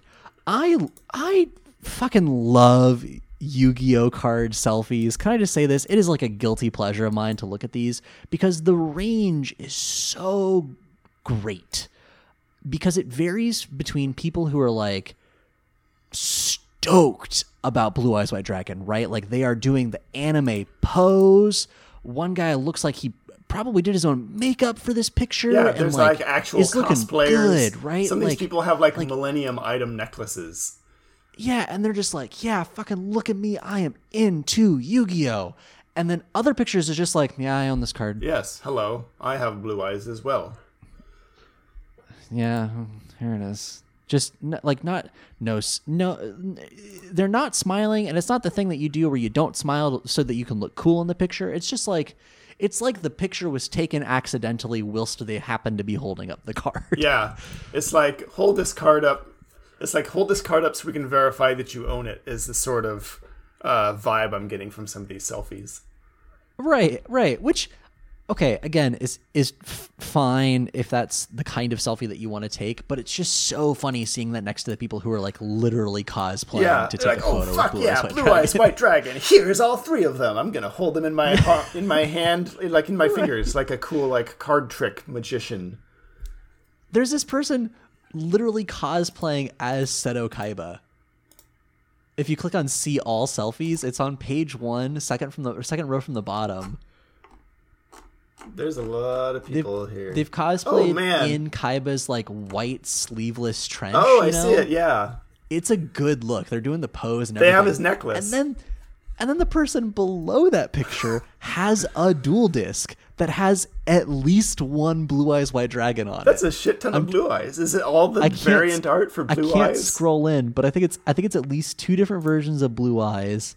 Uh and ah, I can't tell what these other cards are and it's going to bother me, but they they all look super cool. And they're they have so many cards that they're they've got the duel disk up, Yeah. right? Each slot has a card, each extra slot has a It's card. just jammed The full of deck has a card face and then they have three cards in their hand. they couldn't hold all the cards that they want to show Why off. can't I hold all these cards? Right. And it just it's so funny to me just the level of There's this. varying selfies. There's a guy here. in front of two giant poster-sized versions of the card, and he's just dabbing. Some of these are great. This girl has like three Seto Kaiba figures, Oh yeah, yeah. Like I'm looking at this one. That one's pretty good actually, because they've got like sunglasses on, so they look super cool. Yeah. Just being like, yeah, look at me with my my three kaibas and a blue eyes. They they are the blue eyes, and they collect kaibas. oh my god. There's just the range Uh, of people who have blue eyes is just like from little girls to like grown dudes in trench coats and like sunglasses posing with their blue eyes. Is Holy. Everyone cow. likes yeah, it blue really eyes. just. Everyone likes blue eyes. everyone likes Homestar Blue Eyes. He is a terrific athlete. Uh, Does Amphibian Beast have any? I'm not seeing poor any. Amphibian Okay. Beast doesn't have any selfies. gonna- I'm going to make this plug again because I, I really feel like people would get a kick out of this. Go to Yu-Gi-Oh.com, log in, make a Yu-Gi-Oh.com account. If you have Yu-Gi-Oh cards, submit selfies with your Yu-Gi-Oh cards. And if you can somehow sneak in, you activated my podcast into that selfie. if you can, if you can take a selfie with your Yu-Gi-Oh card while listening to our podcast, send it to us uh, and i will shout you out on the show that is the most that i can possibly offer it's not a lot but it's what i have Yeah. Anyway, I feel like going back to the battle. Uh, Oh, the yeah. deck is stacked against poor amphibian beast here.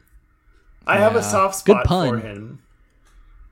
i yeah i i want amphibian beast to like have a an easier battle maybe I'm cheering But- for amphibian beast. I'm in his corner here, but yeah just mechanically and in terms of interesting battles in the future.